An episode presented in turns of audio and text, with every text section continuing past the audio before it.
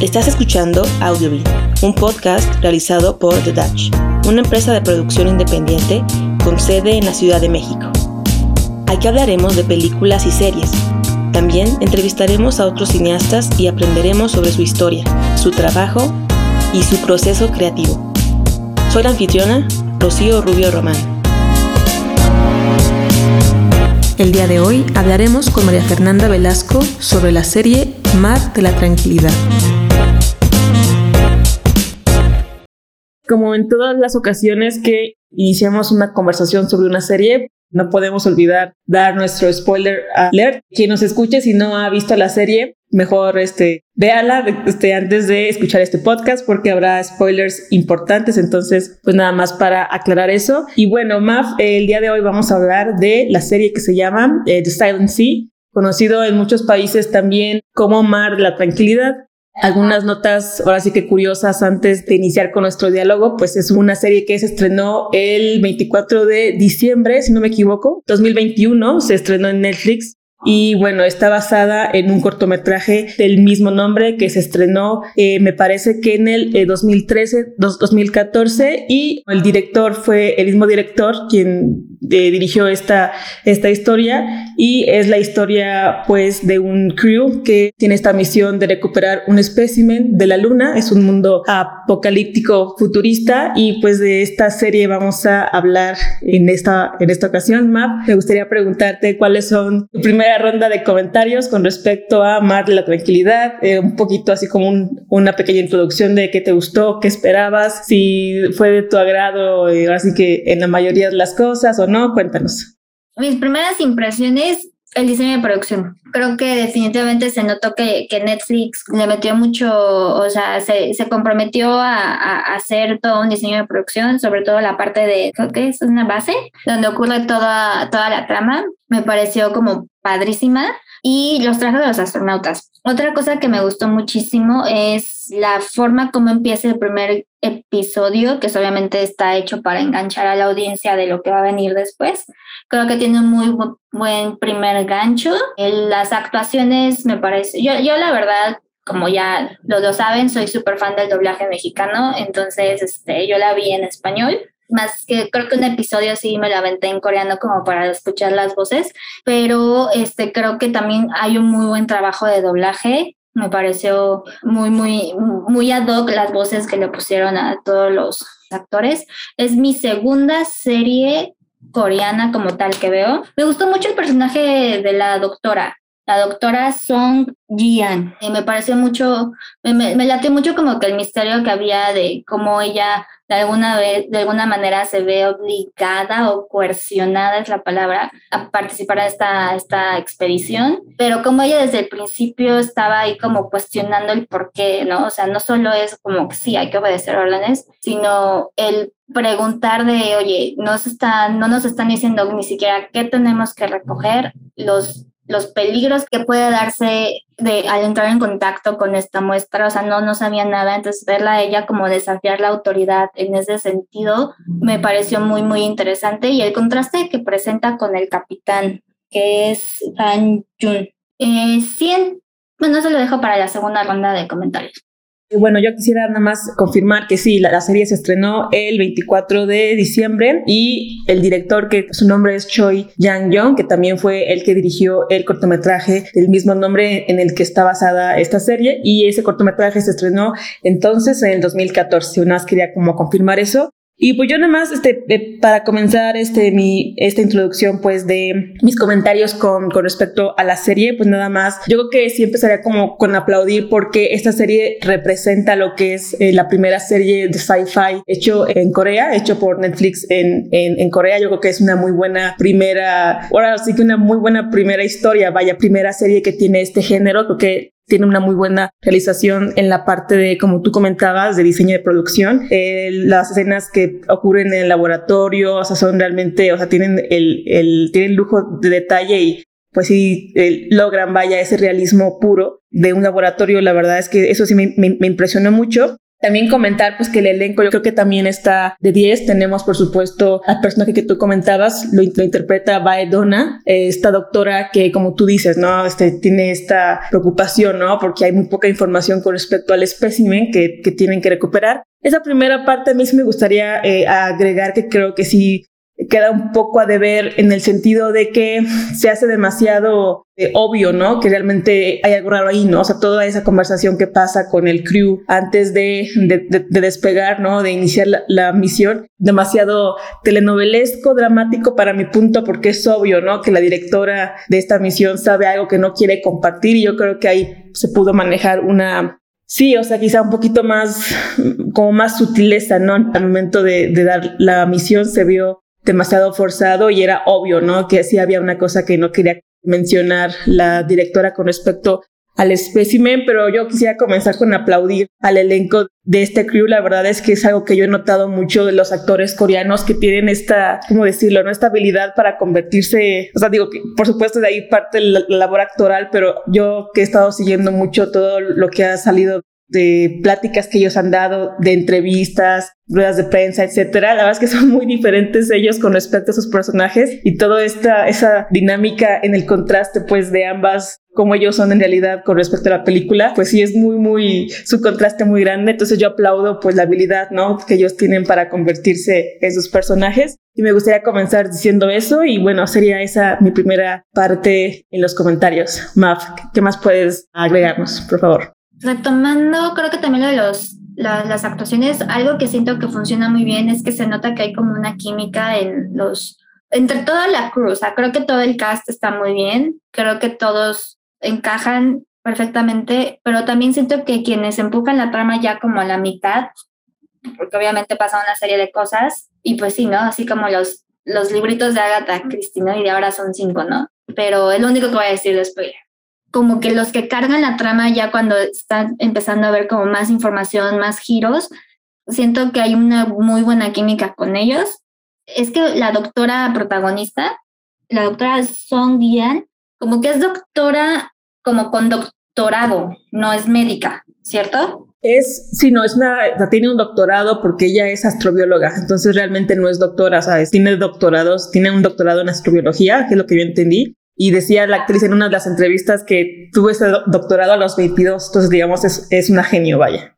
Ajá, es una como erudita. Es que creo que el capitán le, le dice doc a las dos, entonces como un poco confuso porque pues también hay una, obviamente como en toda expedición no pueden mandar a, a un grupo de personas a, a, morir este, sin un doctor, ¿no? Entonces, muy chistoso como le dicen doc a las dos. Bueno, yo, yo noté al menos eso como en un par de episodios pero digo que los que empujan ya la trama ya cuando hay el giro importante en la historia me parece que llevan una química muy muy buena. Siento que la serie ameritaba llegar a los 10 episodios, sí siento que quedan muchas cosas sin resolver y como que el final queda como inconcluso. Bueno, yo sí lo sentí como que le faltó por ahí un cierre un poco más contundente, o sea, obviamente nada bueno iba a salir de una expedición que se empieza pues sobre todo que no es tan transparente como todo en la vida, obviamente los intereses de los más poderosos siempre se manejan en extrema confidencialidad y pues siempre quienes pagan los platos rotos pues somos las personas que somos pues empleados, no somos los obreros, por así decirlo. Entonces obviamente siempre está esa como, como esa cuestión de prescindir del recurso humano, pero mientras los intereses de los poderosos se conserven, es este como que maneja muy bien ese tema. Y sí, yo siento que que como que la parte del misterio no queda como bien aterrizada y siento que sí fue como esa, esa deficiencia que fue como la única que yo noté, que obviamente afectó, en mi opinión, afectó un poco el final o por lo menos el cierre del final. Sí se pudo haber desarrollado con dos episodios más, porque obviamente cierran muy bien el arco de, de la doctora, que es obviamente la que trae como el peso emocional de toda la misión porque hay una implicación personal que nosotros no sabemos. O sea, sabemos que hay una, pero no sabemos cuál es. Entonces, esa se revela muy bien. Creo que en ese sentido, eh, su desarrollo de personaje estuvo muy bueno.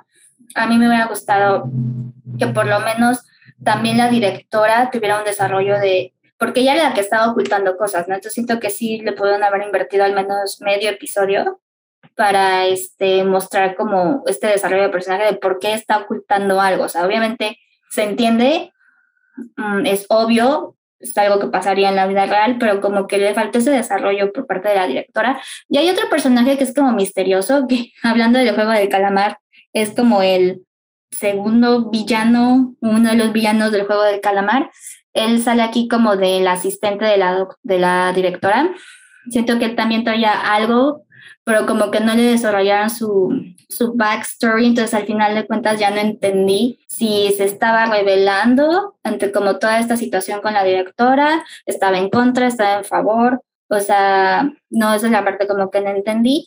Ah, y otra cosa que se me olvidó decir en la primera parte de los, de, de los comentarios, que es como mis impresiones de los personajes, es que, el, o sea, que hay un contraste muy interesante entre la actitud del capitán y la doctora, y que al final, por, o sea, él, él tenía la clásica mentalidad de capitán de no, pues lo que sea necesario por cumplir la misión. Nosotros somos personas adultas y estamos entendiendo las implicaciones. Nosotros como soldados, entre, entre comillas, nuestra labor es obedecer sin cuestionar, ¿no? Entonces, y al final lo ves a él teniendo como una evolución que creo que puede haber sido más contundente, más clara, con más desarrollo de personaje, de volverse más empático por lo que empieza a pasarle a la tripulación, ¿no? Entonces ya hay un punto en el que él dice, estoy perdiendo a mucha gente y, no es, y, como que el conflicto de que, oye, es que soy el capitán y tengo que estar respondiendo por todo esto y que me esté pasando esto y que le esté pasando hasta mi, a mi tripulación, pues sí siento que pudo haber sido como más fuerte,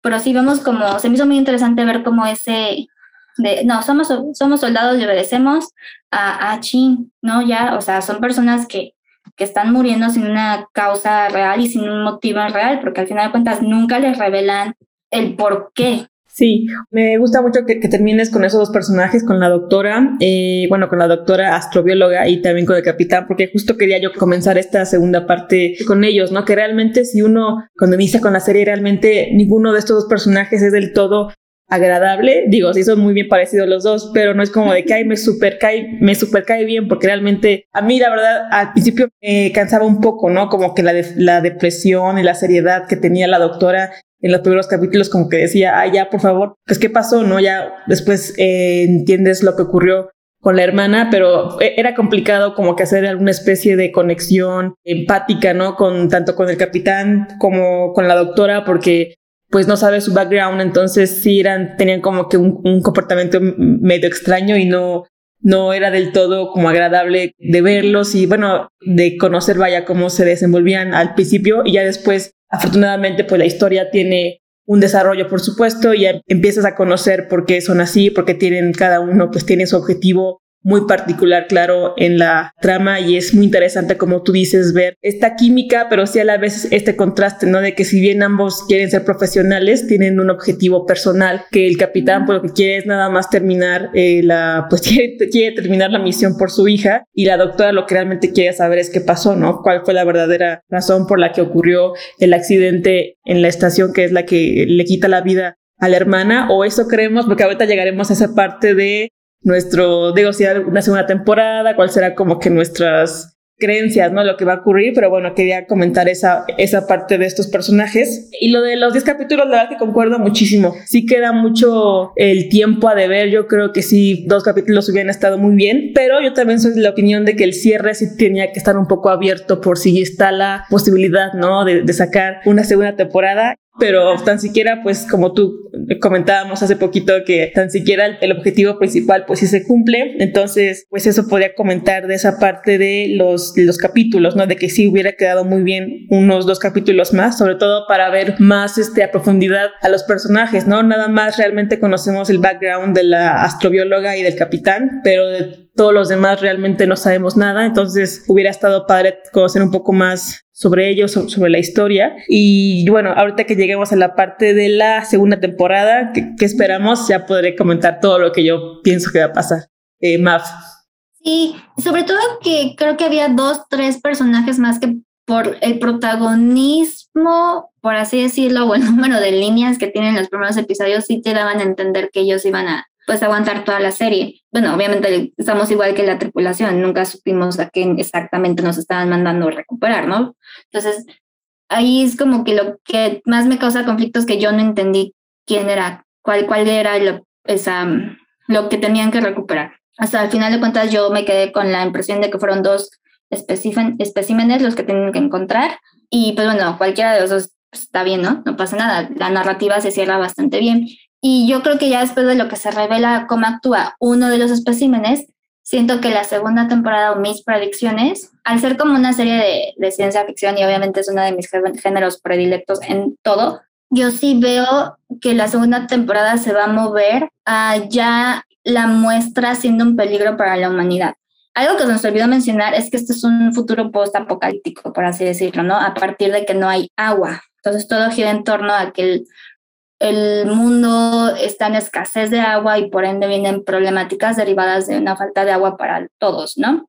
Siento que, o sea, no se puede poner post-apocalíptico porque ya lo es. A lo que iba es que no, no, no veo como una cuestión como de zombies, así, definitivamente no, no la veo, pero sí, sí siento que se tendría que la segunda temporada de, de, de darse tendría que ir por ahí, o sea, las implicaciones de uno de los especímenes en relación a cómo le va a afectar a la Tierra, porque obviamente no es lo mismo cultivar maíz en la Luna o en Marte a cultivar eso mismo en la Tierra.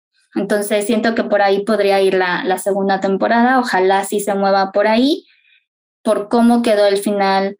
Es un final optimista, creo que dentro de todo siempre que alguien regresa a casa en este tipo de tramas hace que el final se vuelva optimista. Se me hizo demasiado optimista para el género, pero creo que es un, un final muy tipo alien, o sea, hay un sobreviviente, ese sobreviviente hace todo lo posible por llegar a casa y pues ya siento que es muy del género, pero pues a mí sí me gustaría un poquito, me hubiera gustado un poquito más de fuerza al final, en el cierre. Sí, creo que son mis comentarios de por dónde iría una segunda temporada. Muy interesante lo que comentas, me hablabas que si eran cosas que igual yo no me había quizá, digo, tengo algunas esperanzas que quiero que pase, pero están más relacionadas a lo que, a cómo termina esta primera temporada. Yo principalmente si quiero, si espero en que el capitán esté con vida. Tengo algunas teorías de por qué sí puede estar con vida, que de hecho creo que son bastante importantes. La primera es que, o sea, cuando la última escena que es cuando vemos a las dos doctoras que están ya con la con el espécimen, también tienen a, Luna, que es esta niña. Ella es una, ¿cómo se dice? Es un clon y tiene esta modificación, pues, genética, ¿no? Para sobrevivir el, el, consumo del agua lunar. Gracias, Map. Realmente no mencionamos eso, que, la, que el agua se ha vuelto una, ahora sí, un elemento súper valioso y por eso van a la luna a tratar de recuperar este espécimen que es agua lunar. Entonces, yo lo que tengo lo que yo entiendo que porque sí podría estar vivo el capitán es porque, para empezar, logra salir como las dos doctoras de la base, seguramente puede estar este, con varios huesos rotos y varios traumatismos por, por la, porque pues el agua, por supuesto, lo expulsó de la base. Yo tengo la creencia de que cada temporada de las series de Netflix, casi siempre los primeros capítulos inician muy similar. Y si recordemos esta primera temporada como inicia, es todo un caos dentro de la nave porque se acaba de, estrellar en la luna, algo que va a ser algo muy similar si es que tenemos una segunda temporada. El primer capítulo tendremos quizá a estos doctores en, este, en esta nave de los que lo rescatan, tratando de salvar al, capitán Han Yong Jai, que, que lo puedan estar así que pues y rescatar y, y, pueda, pueda él como, como salvarse. Hay muchas personas que creen que sí, pues es uno de los protagonistas. Pero bueno, si vimos la serie de Game of Thrones, pues ya sabemos que también les gusta dar baje, ¿no? A los, a los protagonistas. Entonces, también no podemos ser quizá tan, pues, tan optimistas en ese asunto. Hay mucha gente que dice que por supuesto que está muerto porque la luz de su traje se apaga. Pero si revisan bien, yo estuve viendo mucho el último capítulo y el jefe de, seguridad, que a él, él sí fallece porque a él le disparan directamente en el abdomen, cuando lo vemos ya por última vez que está ahí en la, en la última, digamos, celda, ¿no? Antes de salir a la luna, su casco tiene luz, entonces él está muerto, pero el casco tiene luz, entonces yo entiendo que la luz en el casco no representa si está o no muerto la persona que ocupa el casco, entonces para mí no es una, así que no, no es como una señal de que, ah, sí, seguro está muerto porque la luz se va, si vemos esa escena, el jefe sí está muerto y tiene luz en el casco. Entonces, esa es la otra razón que yo le doy de por qué sí puede estar vivo. Y también porque la última metáfora es, es muy claro, ¿no? O sea, Luna le da su escudo de la, la tripulación con la estampita que le había regalado su hija y él había prometido regresar por su hija y que y, y para estar con ella. Entonces yo creo que también esa es una buena razón, una buena señal, vaya, para, para suponer de que sí puede estar vivo. Y bueno, esas son las razones por las que yo pienso que sí se puede salvar. Y yo pienso que la segunda temporada va a ocurrir en la estación internacional. Mencionan que hay una que es como una estación espacial internacional donde pueden seguir con los estudios para esta niña, para Luna, para saber cómo se puede replicar esta mutación genética en otras personas y así salvar a la Tierra con el agua lunar. Yo que por ahí va, este, va a acontecer, es que tenemos una segunda temporada, que ojalá sí, y yo creo que el problema principal va a ser, como ellos mencionaban, ¿no? De que todo el mundo va a querer el agua lunar, va a haber ahí como una especie de guerra fría, ¿no? Entre los países que están en la tierra toda desértica, y yo creo que algo así va a ser el principal conflicto.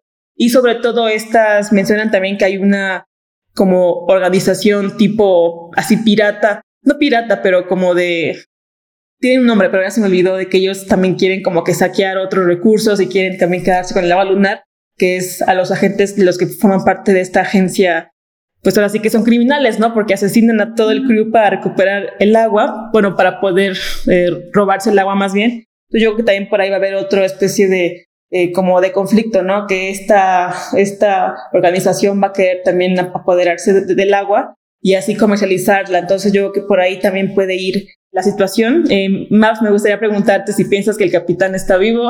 ¿Qué opinas? ¿Qué opinas? Yo siento que que se apague el traje significa que el traje ya no tiene oxígeno. Entonces, mi, ten en cuenta, o sea, yo no, yo no, no me fijé en ese detalle, yo di por muerto que, que, el capitán, pues digo, di por muerto al capitán. Pero creo que una de las indicadores que tenemos más importantes de que si sobrevive o no es que es Yu. Entonces, Yu es como el King Man coreano. Entonces, creo que, o sea, no creo que siendo el mega actor que es dentro de Corea y siendo un actor pues también que se da a querer mucho por su película de Tren a Busan, yo no la había visto y después dije, por Dios, por tanto tiempo me perdí de esta joya.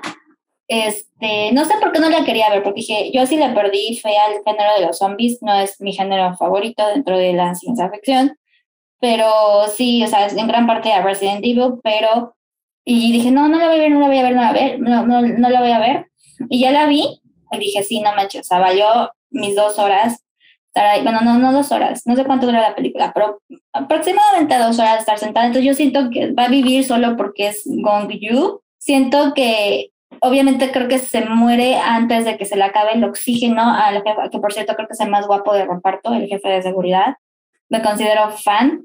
Sí, no, es que creo que sí, se lleva a todos los demás de calle. Sí, creo que sí, por mucho. Y luego con el corte militar que le ponen, así todo, todo, todo muy galán. Este, siento que él se muere antes de que el traje se acabe. O sea, obviamente una, una herida en, en el estómago es las más difíciles de sobrevivir por lo rápido que es la, hemorragia, ¿no? Siento que él muere antes de que se quede sin oxígeno el traje y por eso su traje no se apaga. Siento que en el caso del capitán, se acabe el oxígeno, él estando todavía vivo, pero pues obviamente ahí hay, una, hay dos personas que le pueden compartir su oxígeno. Y fíjate que yo no había pensado en esta cuestión de la estación internacional. Siento que sí también abre una puerta, una, un escenario A, y yo diría que el escenario B sería el de, el de la Tierra, o incluso podría ser hasta la tercera temporada, si es que la serie funciona. Sobre lo que va, lo que va a implicar que ya en la Tierra saben lo de Luna, ¿no? Que es obviamente parte importante de, todo el hallazgo y todo el conocimiento que se sabe del agua lunar, ¿no? O sea, estamos hablando de experimentos con clonación, eh, que por cierto es el primer giro, no, no sé, el primer, no sé si es el primer giro, creo que es como uno de los primeros, o uno de los giros más importantes de la trama. Sí siento que puede sobrevivir. O sea, creo que sí, se, creo, o sea, no que se muere, pero ya escuchándote, creo que más bien es el tema que se queda sin oxígeno, pero las, las dos doctoras podrían llegar y ayudarla, porque creo que sí hay como esta opción de que puedas tú, como con los buzos, ¿no? Como que te quedaste tú sin tu tanque de oxígeno, pero alguien te puede dar ese oxígeno y tú ya pues como sobrevives un poco más bajo el agua, creo que por ahí va a ir la onda siguiendo ese, como que esa línea de por qué sí podría estar vivo, justo cuando se apaga la luz que dice que representaría que se está muriendo, justo en ese momento llega la nave que lo rescata. Entonces, pues sí hay mucha hay posibilidad, vaya, que rápido lo, puedan subir a la nave y que tengan ahí los recursos para traerlo de regreso, ¿no? Para hacer lo que tengan que hacer para que puedan pues, volver. Entonces yo creo que es la principal como señal que también indica, ¿no? Que podían rescatarlo y así empezaría como el primer capítulo como todo acelerado y aparte hay una hay una hay, una parte que yo lo he escuchado en todos los idiomas y todos dicen lo mismo que cuando se va la nave que le preguntan ya todo en orden tienen el espécimen sí y también tenemos a los a los sobrevivientes. Yo ya lo escuché en todos los idiomas y en todos los idiomas dicen que son sobrevivientes en plural de hombres y mujeres, o sea, no de que serían puras mujeres, porque es, en, un, en una primera instancia podríamos pensar que son todas mujeres porque son las dos doctoras y Luna, pero como no hay ninguna mención de que todas sean mujeres, entonces también abre la posibilidad a que sí puedan hacer este, pueda ser él también uno de los sobrevivientes o a los que rescatan, pues sí. Yo sigo sintiendo que va a pasar ahí en la Tierra las implicaciones, digo que ya se, de que ya se sabe Luna, ¿no? O sea, porque obviamente la doctora se queda diciendo, si la llevamos a la Tierra, ella va a ser un, va a ser sujeta de experimentos. Y obviamente, pues ya la niña, pues clono no, pues viene de haber sido sometido a experimentos que obviamente no han de haber sido para nada, pues bonitos. Bueno, ningún experimento humano es bonito, ¿no? Pero, o sea, digo, ahí ya también va a traer ella su psique y su trauma derivado de de estos experimentos. Entonces siento que uno de los roles principales de la doctora, la doctora no médica, la doctora doctorado, este es protegerla. Creo que va a tener una aliada muy importante en, en la doctora que sí es médica. Creo que es mi segundo personaje favorito. O sea, yo, a, mí la doctora Song Jian, la astrofísica, no me cayó mal. Creo que para la situación en la que están viviendo todas, todo, todo, todo el, o sea, todo el mundo en ese universo, en ese, como, sí, en esa narrativa, me parece una, una, pues sí, o sea, ¿quién no estaría pues toda impávida, sin emociones? Luego te enteras que tu hermana te muere en circunstancias misteriosas que obviamente ella no quería que se separara. Entonces no tenía ella como un cierre o un closure, como le dicen en inglés, en cuanto a la muerte slash desaparición de, de su hermana, yo pensé al principio que la directora era su hermana, porque ves que le dice, y considero el último regalo de tu hermana. Dije, pues a lo mejor es su hermana diciendo, ya no me consideres tu hermana, soy la directora y no, tenemos vínculos consanguíneos mientras estemos aquí trabajando. O sea, o sea, yo sí, al principio pensé eso, ¿no?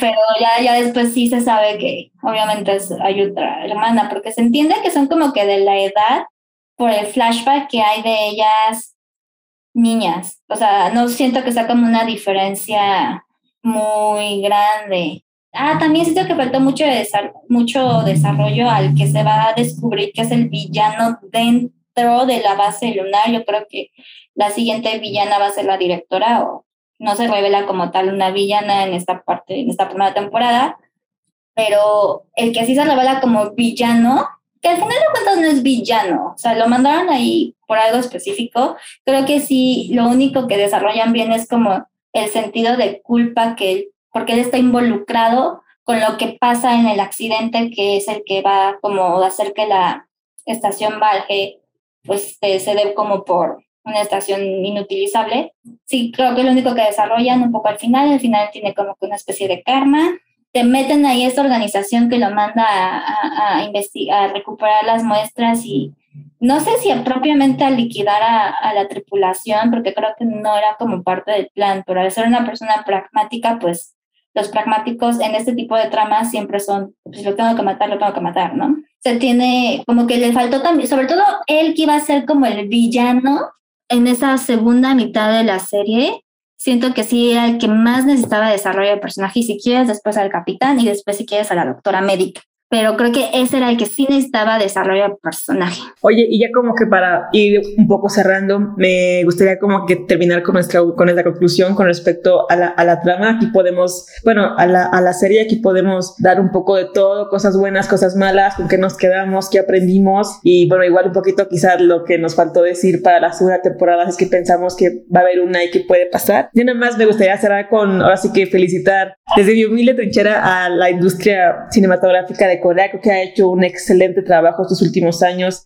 Yo agradezco mucho la topado. En esos años tengo que admitir que no consumía tanto lo que es este películas y series de, del país de Corea del Sur, pero agradezco mucho haberme topado con, con esos productos tan increíbles. La verdad es que creo que han hecho un increíble trabajo en la parte de historia, de diseño, sí, de producción, de actuación. La verdad es que me, me han dejado muy impactados y enhorabuena a, a Netflix Corea que ha impulsado tanto esa industria, ¿no? Por supuesto, y que qué bueno que tengamos tantas opciones para verlos, en este caso a través de Netflix, pero seguramente cada vez más habrá este, plataformas y lugares donde podamos ir a ver este, este material que la verdad es que creo que lo están haciendo muy bien y, pues qué bueno que tengan ahora sí que esta gran este, habilidad, ¿no? De, de, de, hacer historias, de, contar historias. Por supuesto, siempre habrá semejanza, ¿no? Con otras industrias, con, otra con otras historias. Mucha gente en las redes comparaba a alguien, por supuesto, con, con mayor detectividad y pensaba que no era realmente una historia que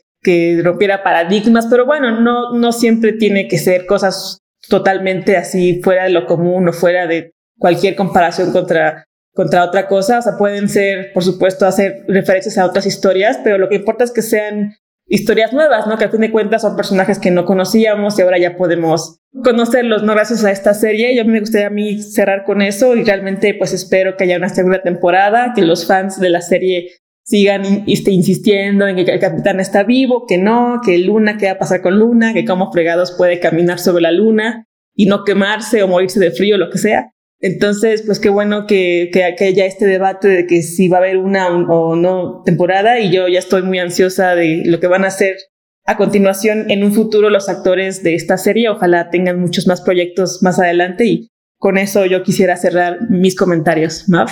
Yo quiero cerrar con, pues sí, o sea, retomando un poco lo que decías del contenido coreano, pues antes lo único que llegaba como a Occidente y creo que era como una prueba piloto para ver si el contenido funcionaba, eran los doramas, ¿no? Entonces, que, que estén entrando ya series como El Juego del Calamar, entonces que ya se estén trayendo series coreanas de ciencia ficción.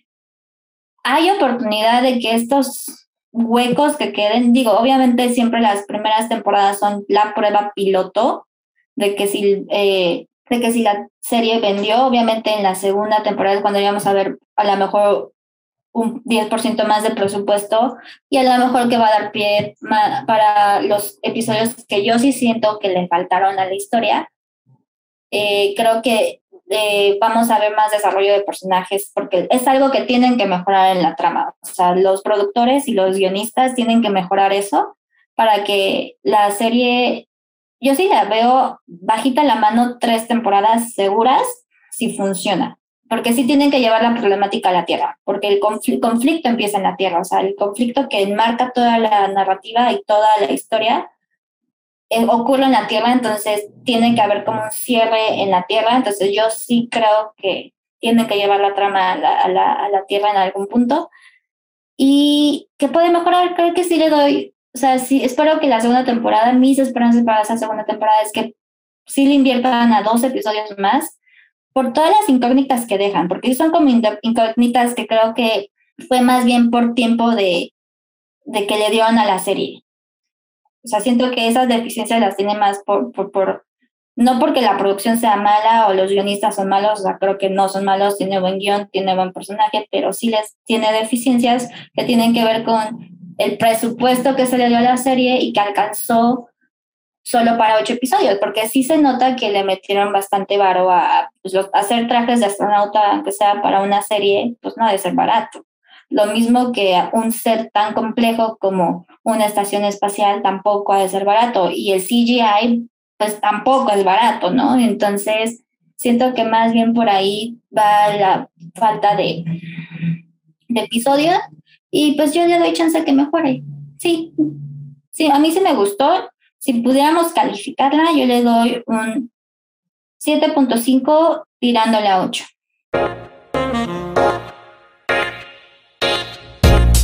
Gracias por escuchar Audiobin, un podcast realizado por The Dutch y producido en la Ciudad de México. Soy la anfitriona Rocío Rubio Román.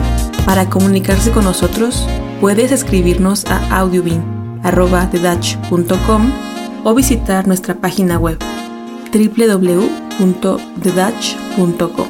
Música por Ben Sound.